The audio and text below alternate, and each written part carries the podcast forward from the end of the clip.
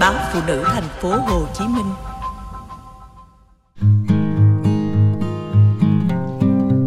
Kỷ vật chiến tranh thấm đẫm yêu thương và khát vọng. Cây bút máy của chú bộ đội Bố chồng tôi là một người lính kháng chiến chống Mỹ. Vào đầu những năm 1970, ông vượt Trường Sơn vào miền Nam hoạt động binh vận.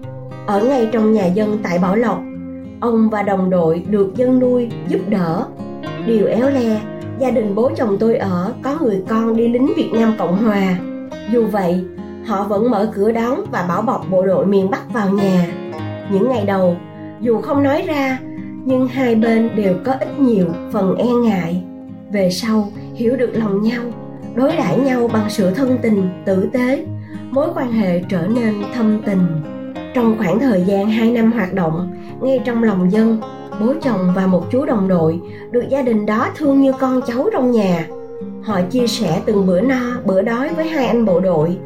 Bộ đội cũng xách nước, chẻ củi, dạy học cho con em trong nhà những khi rảnh rỗi. Ngày chia tay, bố chồng tôi lục hết ba lô chẳng có gì quý giá ngoài vài sổ sách, bộ quần áo. Ông tặng cậu anh cả trong gia đình ấy cây bút máy đó là thứ giá trị nhất trong ba lô ông. Cây bút từng theo ông đi dọc trường sơn, suốt gần một đời quân ngũ. Hòa bình lặp lại, người nam, kẻ bắc thất lạc tin tức nhau.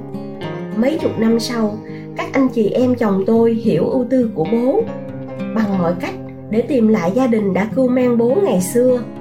Phải mất tới năm sáu năm tìm kiếm, hai gia đình mới gặp nhau.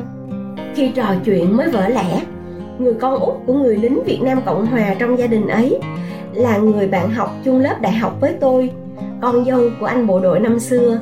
Khi chúng tôi, những đứa 8X sinh ra khi chiến tranh đã lùi xa, nhắc lại kỷ niệm cũ của gia đình người lính hai phía. Tư, anh bạn tôi kể, nhà tôi mãi sau này vẫn trân trọng giữ cây bút máy của bác Vịnh, cất ngay trong tủ trà, nơi để đồ kỷ niệm của gia đình. Anh em tôi đi học đứa nào ít nhiều cũng được cầm cây bút ấy viết một thời gian, rất vui, kiểu như được chia sẻ quà của chú bộ đội. Cây bút máy kỷ niệm ân tình ấy khiến chúng tôi rưng rưng.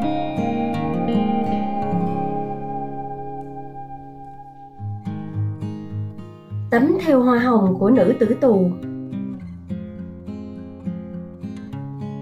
Một trong những nhân vật trong sách của tôi là anh hùng lực lượng vũ trang lê thị thu nguyệt. Cô Nguyệt là người đặt bom trên máy bay Mỹ, được bác Hồ viết thư khen ngợi.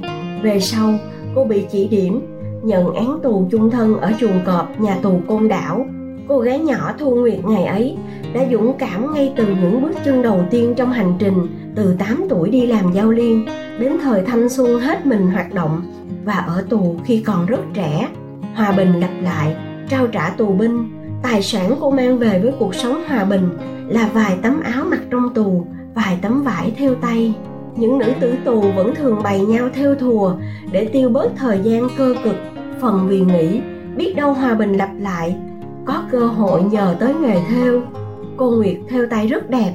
Trong những bức thêu của cô, có một bức gồm rất nhiều cụm hoa hồng trên mảnh vải lớn cỡ tấm trải bàn ăn cô gái trẻ chưa một lần yêu nghĩ biết đâu sẽ có ngày mình dùng tấm khăn ấy để trải bàn tiệc cưới của mình. Mảnh vải ấy, cô xin được từ cai ngục khi đám lính lười giặt vũ định vứt đi sau một lần tổ chức đám tiệc của nhà tù. Và quả thực, trong đám cưới nghèo thời hậu chiến của cô, tấm khăn thêu hoa hồng ấy được trải ra, những người đồng đội đều cảm động ngợi khen.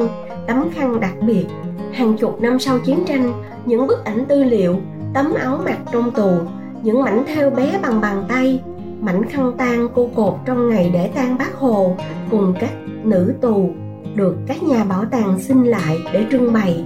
Cô nguyệt sẵn sàng chia sẻ gia tài tinh thần của mình vì nghĩ tới việc chung. Nhưng hai cậu con trai thuộc thế hệ 8X lại năn nỉ mẹ không tặng tấm vải thêu hoa hồng. Với những cậu con trai ấy, tấm trải bàn mẹ thêu trong những tháng năm ngồi tù là vật vô giá nhắc nhớ một thời thanh xuân hy sinh đầy khát vọng, ước mơ vào tương lai của mẹ.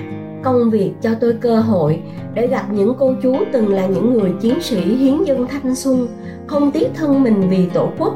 Sau những chiến công, câu chuyện chiến đấu gây cấn, tôi thường có cảm xúc đặc biệt khi nghe họ hoặc con cái họ kể về những kỷ vật mà gia đình gìn giữ như bảo vật, những bảo vật vô giá đi cùng tháng năm luôn mang theo những câu chuyện tình người lòng người đầy cảm động.